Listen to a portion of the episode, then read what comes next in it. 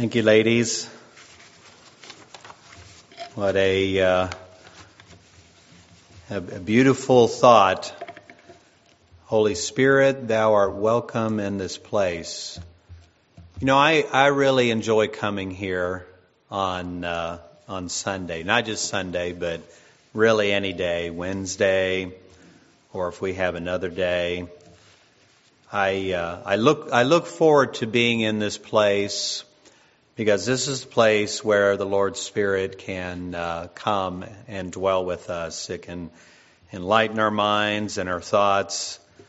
And you know, people uh, they they have their favorites and the things they like to do. You know, if you ask people questions and you query them, you know what what's your favorite place to be? You, you ask a child, they'd say, oh, you know, I want to go to Dave and Buster's. Some people it'd be um, uh, they'd be at the ball game or perhaps at the Chiefs game. You know, I I just love being there and the, and the things that you feel. But you know, brothers and sisters, uh, if if you ask me, uh, it is this place that I look forward to being in. And uh, I look forward to uh, worshiping with you and to feeling the, the presence. I, I come here to, uh, to have my mind cleared of, uh, of uh, all the things in this world that uh, would try to pull its attention away from our Lord and Savior. And, and, and, it, and it happens so many times that my thoughts are cleared and I have um, I'm renewed and I have uh, focus. Some of my some of my best sermons come to me as I'm just sitting out here in the congregation under the ministry of that Holy Spirit, and that is the um, that is the Spirit that we hope will be here today, that will uh, will minister to us, that will uh, clear our minds, that will give us peace, that will give us joy and there's joy, brothers and sisters, in this gospel. And uh, we pray that uh, our brother Joe would be uh, continued to uh, be directed in his thoughts and the words that he would bring, but that uh, all things might be to the glory of our Heavenly Father here this morning. Let us continue in our worship with uh, singing hymn number two.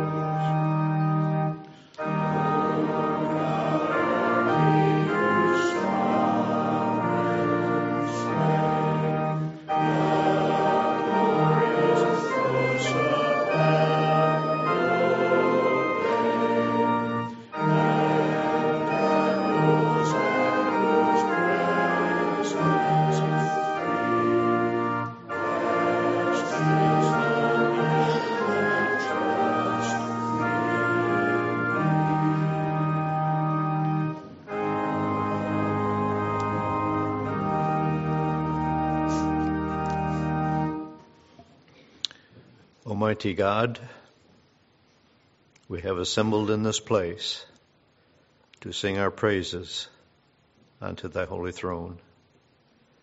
To thank you, Father, for this beautiful day that you provided for us, that we might share together in that gift of the Holy Spirit, that it might be that cleansing factor in our lives, that we might be those soldiers in the army of your Son. So I pray, Father, for your Holy Spirit to be among us this day. It might be with my brother Joe, that his words would be your words, that you'd use his mouth to speak those very words to your children this day. We thank thee, Father, for all of your gifts and blessings to us along life's journey. And we pray this now in the name of Jesus Christ. Amen.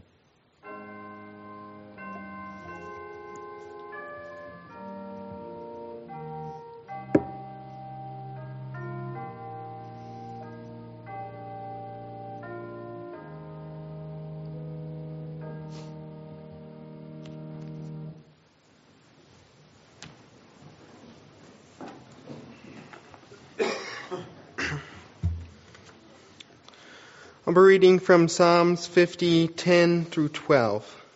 For every beast of the forest is mine, and the cattle upon a thousand hills. And the wild beasts of the field are mine. For the world is mine and the fullness thereof. Let not any man among you say that it is his own. Let us pray. Our Father art in heaven, hallowed be thy name.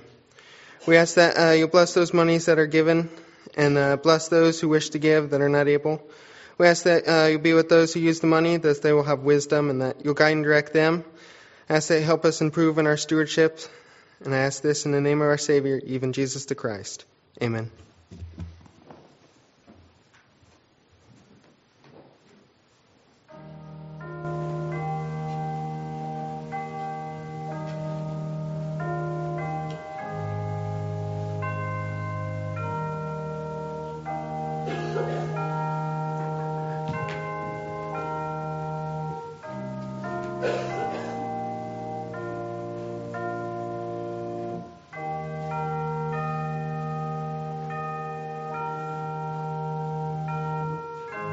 Yeah.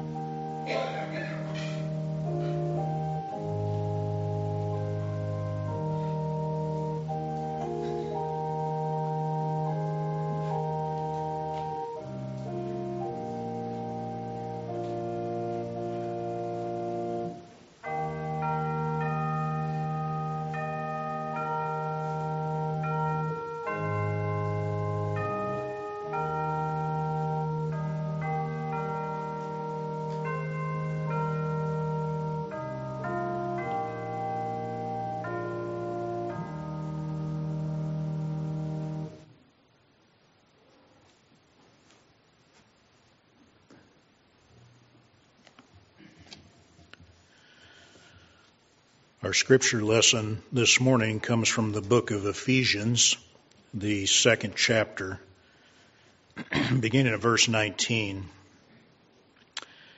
Now therefore, ye are no more strangers and foreigners, but fellow citizens with the saints and of the household of God, and are built upon the foundation of the apostles and the prophets, Jesus Christ himself being the chief cornerstone, in whom all the building fitly framed together groweth unto a holy temple in the Lord, in whom ye also are builded together for an habitation of God through the Spirit.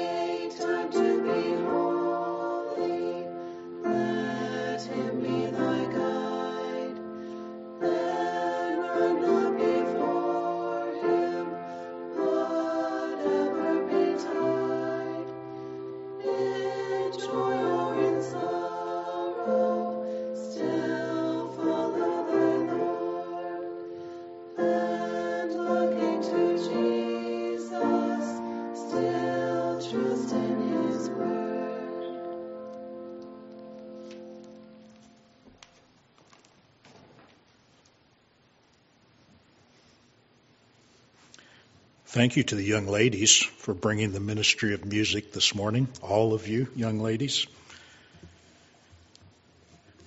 and the invitation that they shared to have not only the Spirit, but the presence of our Heavenly Father and our Lord and Savior Jesus Christ here to be with us in this place.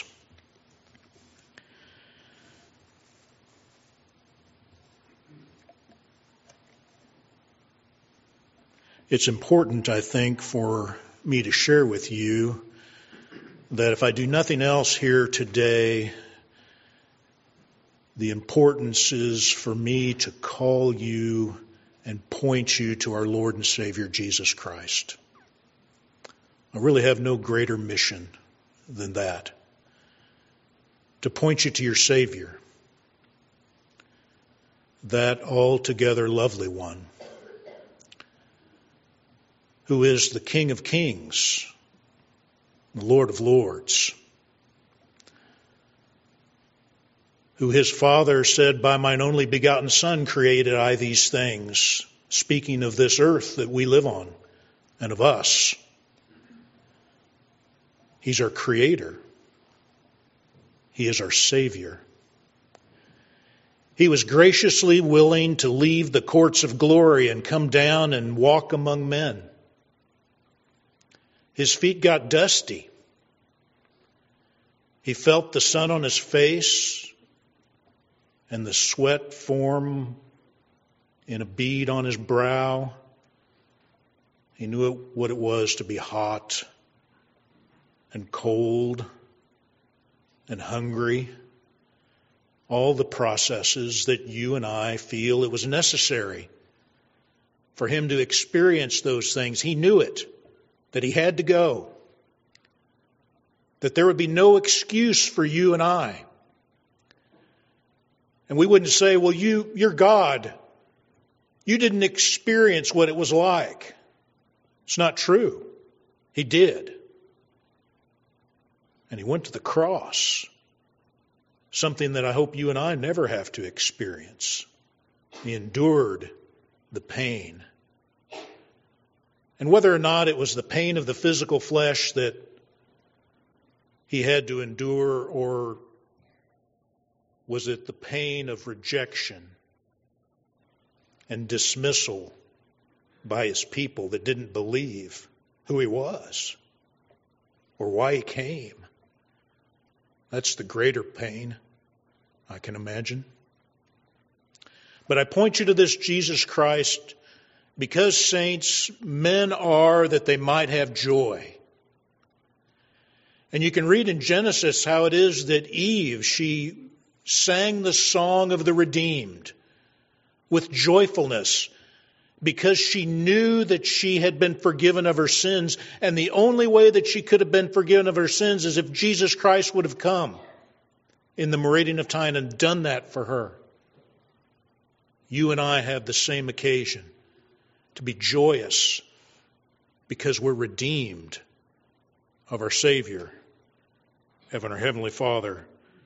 And I read to you here out of the book of Ephesians how it is that we are no more strangers and foreigners, but are citizens and saints of the household of God. And that's where I desire to be. And I pray that you always will desire to be part of the household of God. And that household is built upon a sure foundation, isn't it? The Apostle Paul tells us right here that Jesus Christ himself being the chief cornerstone. In the book of Isaiah, which we've been studying and is fast becoming my favorite book, the 28th chapter, and if you have your scriptures with you, I'd encourage you to turn there. We're going to be spending some time here in the 28th chapter of the book of Isaiah today. And beginning at verse 16, it says, Therefore, thus saith the Lord God, Behold, I lay in Zion for a foundation a stone, a tried stone, a precious cornerstone, a sure foundation. He that believeth shall not make haste. Jesus Christ indeed is this cornerstone and this sure foundation. As a reference, back in 1 Peter, the second chapter, beginning at verse 4, it says, To whom coming as unto a living stone, disallowed indeed of men, but chosen of God and precious.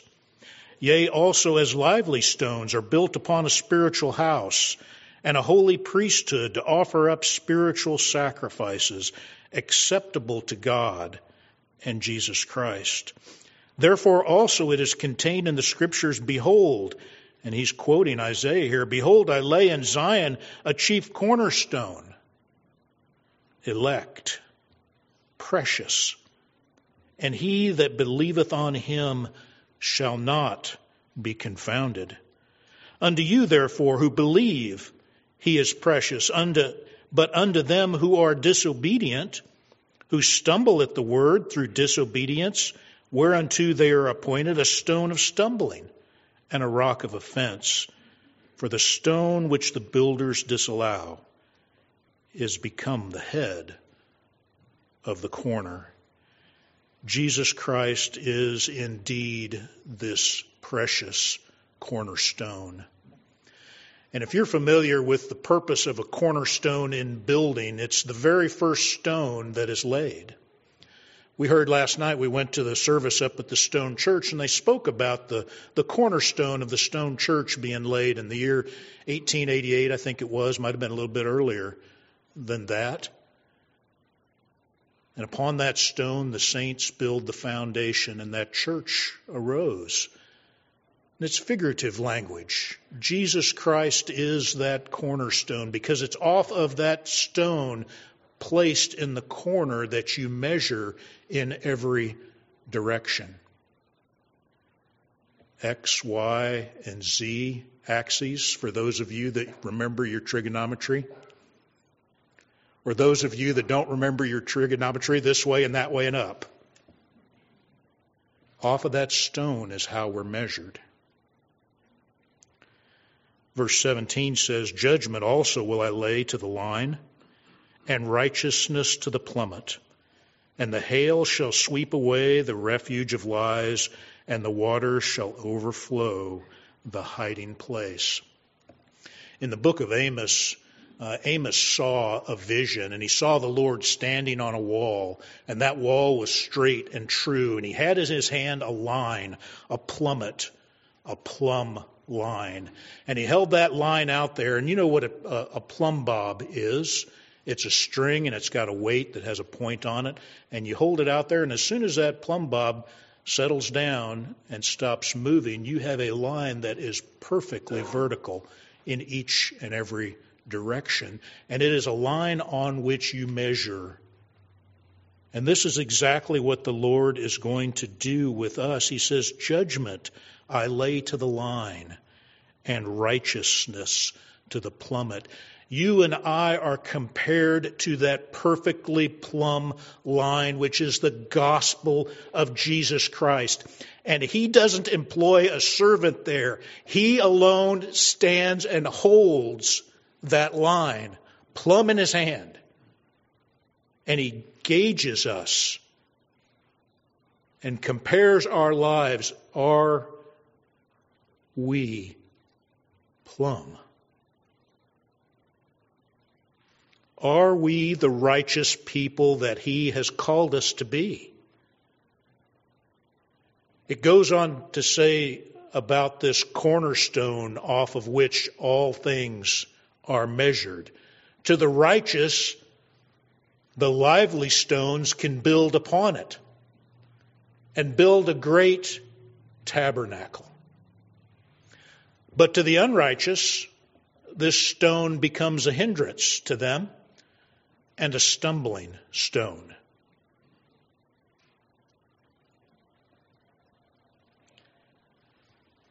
You know, we talked a lot in class today, and I'm sorry that you get a double dose of Joe today. But we talked a lot about the judgments that are coming upon the world. And while those things may seem uh, awful and terrible, they are necessary. Because what the Lord is doing is He is meting out the nations. He's measuring the nations against the standard by which He has uh, put in place. That standard being the gospel of Jesus Christ. And the hail shall sweep away the refuge of lies, and the waters shall overflow the hiding place. Have you ever seen a field where the crops after a hailstorm has come? I know Tony has. He doesn't like to see those hailstorms come they're, they're flattened by these big hailstones, whether it's wheat or corn or, or whatever the crop is, it just, it makes them level. And the Lord says, uh, in speaking of these hailstones, He'll sweep away the refuge of lies. He'll expose any of those lies. We have a lot of lies in this country today. We have a lot of lies in this world. It's hard to find the truth. And the promise that the Lord has is that He is going to sweep these things away. And then the waters are going to come and they're going to overflow the hiding places. You know, if there's anything that I know about water, if there is a crack anywhere in your basement or in your window well, water is going to find its way in there. And what a wonderful example the Lord has used here in talking about uh, water, how it's going to sweep and it's going to uh, find, what's it say, these uh, hiding places. You can't hide because that water always finds a level, it always finds its way in. And if you take it a step further, think about um, uh, what the Lord has promised not from a judgment standpoint, but has promised for the sake of the righteous. And righteousness and truth will I cause to sweep the earth as with a flood, to gather out mine own elect from the four quarters of the earth into a place which I shall prepare. Genesis chapter 7, verse 70. And it's spoken of righteousness sweeping the earth as with a flood, because that righteousness, that flood of water that comes across this world, there's not a place that it won't find. And that's true. That's what the Lord is going to do. Yes, He's going to be bringing about judgment, but He's also going to be bringing about righteousness. That those that didn't know the gospel of Jesus Christ before will come to know and come to understand and accept or have the opportunity to accept Jesus Christ as their Savior. What a lovely thought that is, saints. I look forward to those days which are ahead.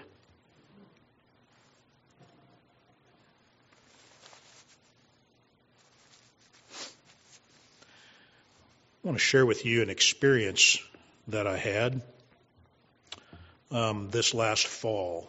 And I'm going to only share it with you uh, in part. I was, uh, I attended a retreat of the priesthood at the Kirtland Temple. And we had some lovely classes and time together and worship at, at the temple. And that night I retired to bed and I was inquiring of the Lord about some things and I was uh, asking for some direction and what His will was. And I slept that night and when I awoke in the morning, the Lord gave me an answer, at least in part, to what my questions were. And He told me that my hand is about to move to bring about my strange act. My hand is about to move to bring about my strange act. And I was puzzled at what he shared with me because while I remembered that was somewhere in the scriptures, I didn't remember a lot about what that meant, what a strange act meant. And as I uh, was considering this yesterday, I wanted to know if this is what the Lord wanted me to share this morning, or was it for another time? And I have been uh, cleaning out my office at home um, over the holidays, you know, you collect a lot of things in your office. Things stack up, and we moved some things around. And I was trying to get organized and getting things uh, cleaned up and put in files yesterday. And and I was going through one at a time, kind of different things that I had that people, um, you that have been pastor before, you'll know that you get a lot of reading material from folks. Here, you ought to read this. And I always graciously accept those things. I don't always have time to read them you know, at that particular moment. But I'd, I'd, collected a large stack of things, and I was going through those, and I had, had a notebook. It was just a paper notebook, and in there was bound um, a typewritten class. And I must have received this from um, Sister Peggy Smart, if you all remember Peggy. She and Paul attended here a little while before they passed and I must have gotten it years ago. It's been several years ago that I'd gotten this. And, and in that packet of material was a class that she had taught. Now, she didn't put it together. It was actually put together in the late 40s, from 1947 to 1950, by Charles Fry. And it had to do with prophecy as it related to the destiny of the United States of America. And so it piqued my interest. I remember having had it before and having gone through it, but I started to leaf through um, just looking just to see if there's anything in there that, that struck my curiosity, and my eyes fixed upon the top of one of the pages because there it said, And my hand will move to bring about my strange act. And so, this, in many ways, Saints, was an answer to my prayer as to whether I should share this particular uh, testimony with you. I do believe that the Lord's hand is about to move to bring about this strange act. And when I had those words spoken to me there in my room in Kirtland, I, uh, I didn't know what that meant. And I told the Lord that. I, I said, Lord, I don't know what that means. And I didn't have a concordance with me to look it up at that time. This was in the fall of this last year. And he said, uh, in answer to my question, he says, uh, You won't understand now, but afterwards it'll be revealed. And so I took him at his word for that. And I went and I documented that in my journal, you know, kind of exactly what he instructed me because my memory's not so good. I don't remember things if I don't write them down. And so I wrote that down. And I have been studying that since and got my concordance out when I returned home from the trip.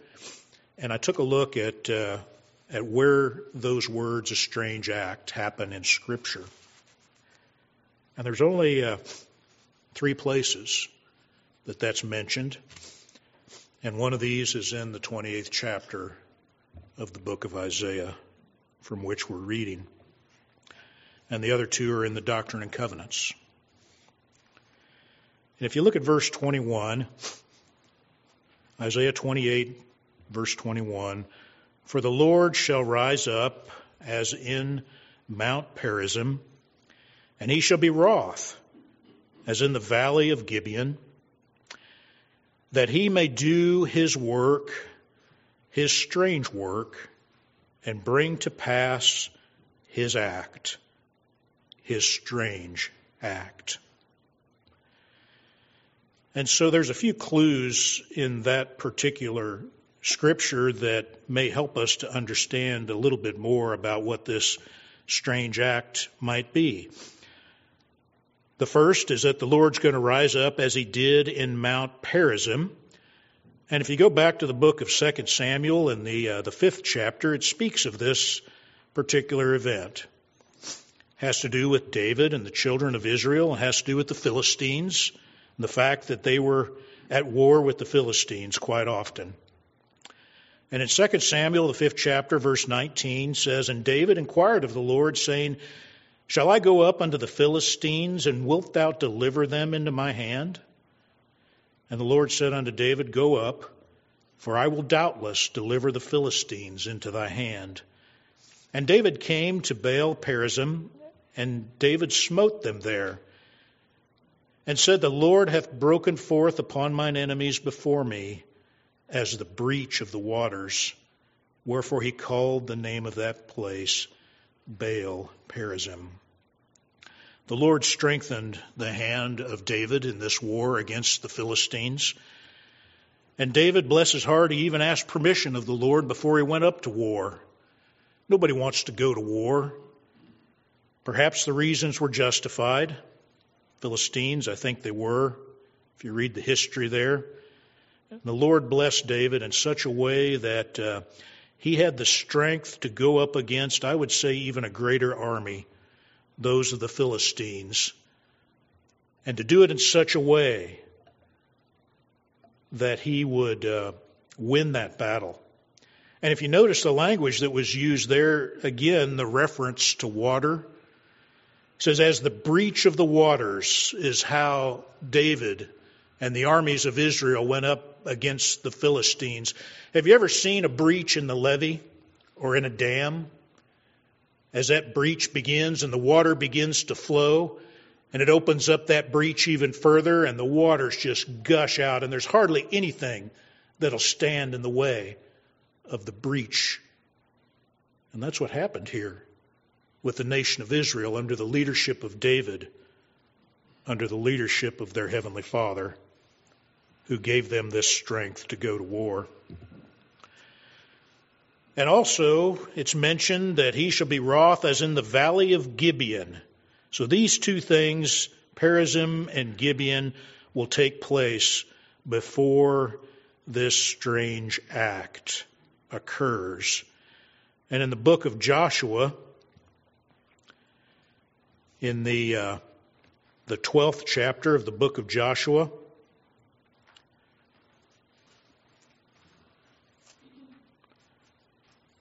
I can find the book of Joshua. I've lost all my tabs in my scriptures. They've fallen off and, and I've captured them and I, I have them in the fold of my scriptures. It doesn't do me much good to have them there, and I'm going to one of these days glue them all back on.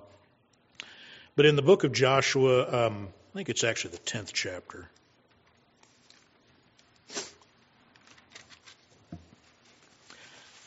In the book of Joshua, um, If you remember when the nation of Israel went into the promised land and they attacked the city of Jericho, and that city fell very easily to the nation of Israel.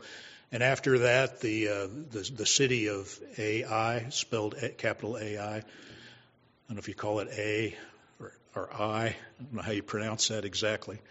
Um, the nation of Israel went in and wiped out those people. And the Gibeonites were probably the next city, and kind of by stratagem, the Gibeonites came and presented themselves to Joshua, and Joshua made a, a promise to them that he would not um, destroy them, but they had to become servants.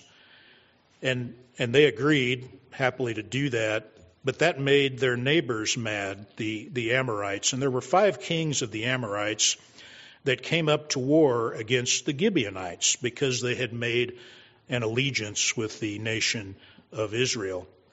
And the Gibeonites called upon Joshua and the nation of Israel to help them in this battle against the Amorites. And in Joshua chapter 10, it says, And the Lord discomfited them, we use that word in class today, before Israel, and slew them with a great slaughter at Gibeon, and chased them along the way that goeth up to Beth-horon, and smote them, and uh, all the way from Azekah unto Makkedah. Makkedah. And it came to pass that they fled from before Israel and were in the going down to Beth Horon, and the Lord cast down great stones from heaven upon them all the way to Azekah, and they died. And there were many that died with hailstones, whom the children of Israel, who, sorry, there were many which died, more died with, from the hailstones than from the children of Israel, what they slew with the sword. And then spake Joshua to the Lord in the day when the Lord delivereth up the Amorites before the children of Israel. And he said, In the sight of Israel, Sun, stand thou still upon Gibeon, and thou moon in the valley of Ajalon. And the sun stood still, and the moon stayed, until the people had avenged, avenged themselves upon their enemies. What a tremendous sight this must have been. Not only did the nation of Israel turn the Amorites to flight against the sword, but as they were fleeing from them, the Lord sent these great hailstones to land upon them. And not only when they finished that did Joshua say, Lord, let the sun stay up so we can continue this fight. And the Lord honored that request.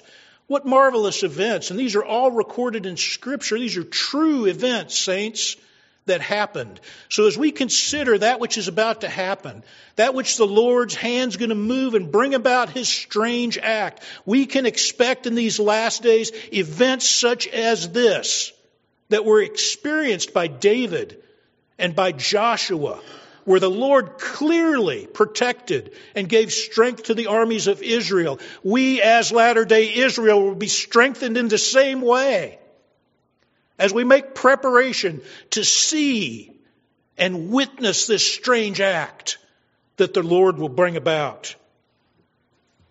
And this strange act, my friends, is the restoration of the house of Israel.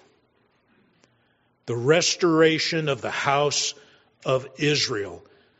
Those that are lost, of the tribes that are lost, of the peoples that are lost, of the tribe of Judah that don't believe that Jesus was the Messiah, all of these things, they'll all come, and every knee will bow, and every tongue will confess who He is the Savior, Jesus the Christ. I mentioned to you that. Um,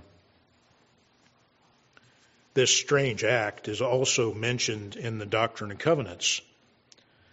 The first location is in the 92nd section of the Doctrine and Covenants.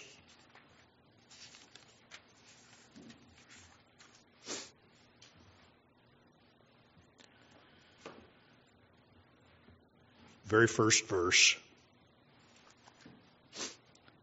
1c for the preparation wherewith I design to prepare mine apostles to prune my vineyard for the last time, that I may bring to pass my strange act, that I may pour out my spirit upon all flesh. This is part of this strange act, brothers and sisters, bringing about the restoration of the house of Israel by the Lord Himself pouring out His Spirit upon them. What's the office work of the Holy Spirit, of that Holy Ghost? To bear witness of the Father and the Son. It's the testimony. The testimony of who they are. Think back.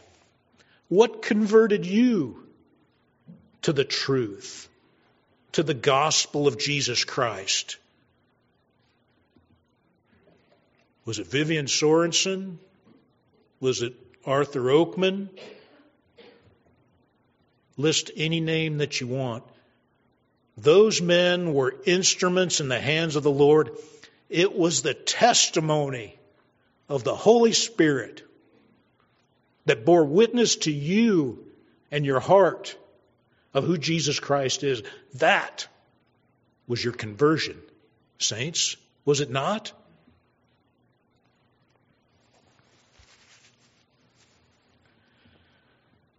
Let me turn you now over to the 98th chapter of the Doctrine and Covenants.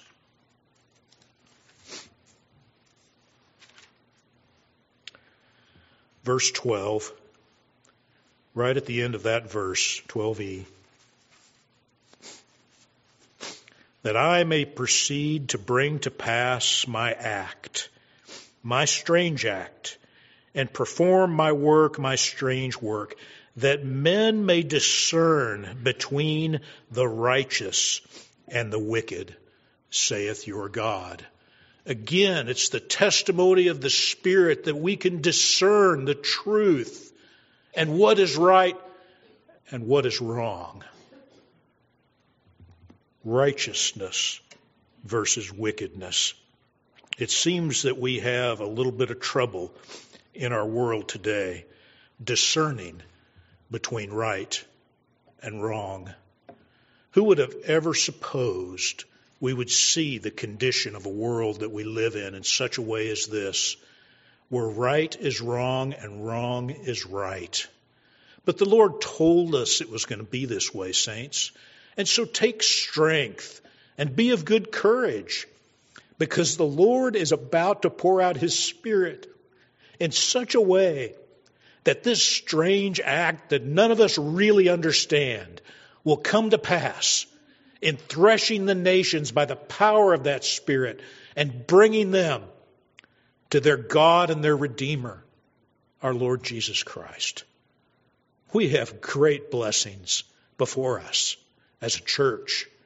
We have great blessings as a people to look forward to as we see His hand move as we talked about in class, as he bears his arm, and the strength that will be exhibited are like when the days when Joshua asked the Lord to let the sun stand still. Will there be any question? If the sun stood still from this moment until tomorrow, don't you think that would get your attention?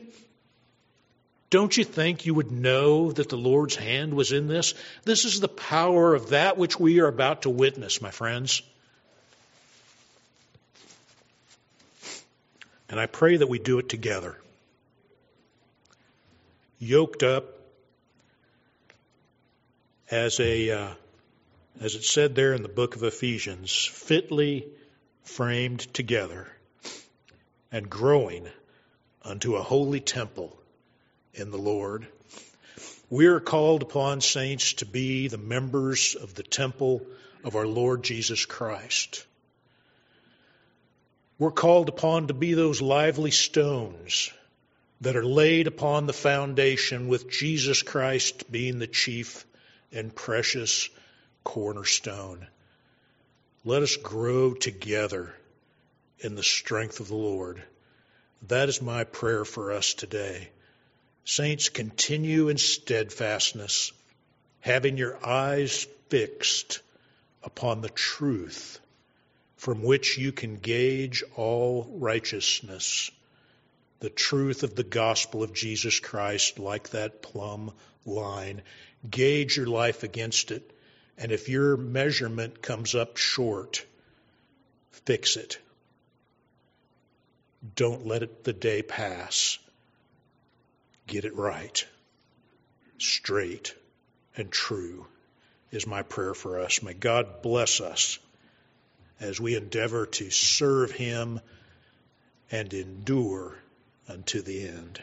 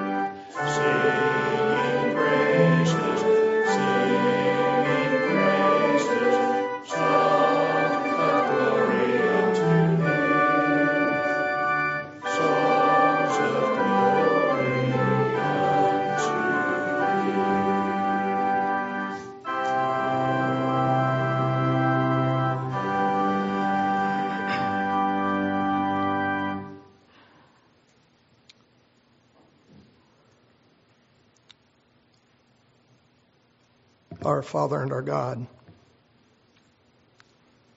In the name of your Son, Jesus Christ, I wish to thank you, O God, for the ministry of the Melchizedek which we have received this day. For truly, Lord, we have been taught from on high. And this great message, Lord, this admonition for us to make right our lives and to make straight our pathways, your pathways, and for us to align our lives with you. And so, Lord, I would ask a blessing upon this people, upon every soul here. You have brought them here. You have moved in their lives. You have brought them, brought them to this point in their life. And so, Lord, I would ask a blessing upon each one that we might remember our testimony, that that testimony within us might be strengthened, that we would cleanse and purify our lives, that we would come out of Babylon, that we would double our efforts, Lord, to walk that pathway which your Son has walked for us and with us. And so, Lord, I pray for our hearts and our minds. I pray that you will strengthen each one, that we might come upon higher ground. And Lord, I pray this for all of your saints, wherever they are, wherever they are gathered for none are lost unto you. Lord, we wish to praise you and thank you for this opportunity to come here in peace, to worship you in spirit and in truth, and to sit under the ministry of your Son and of that Holy Spirit which you have given to man to bring him back and to call him back to you.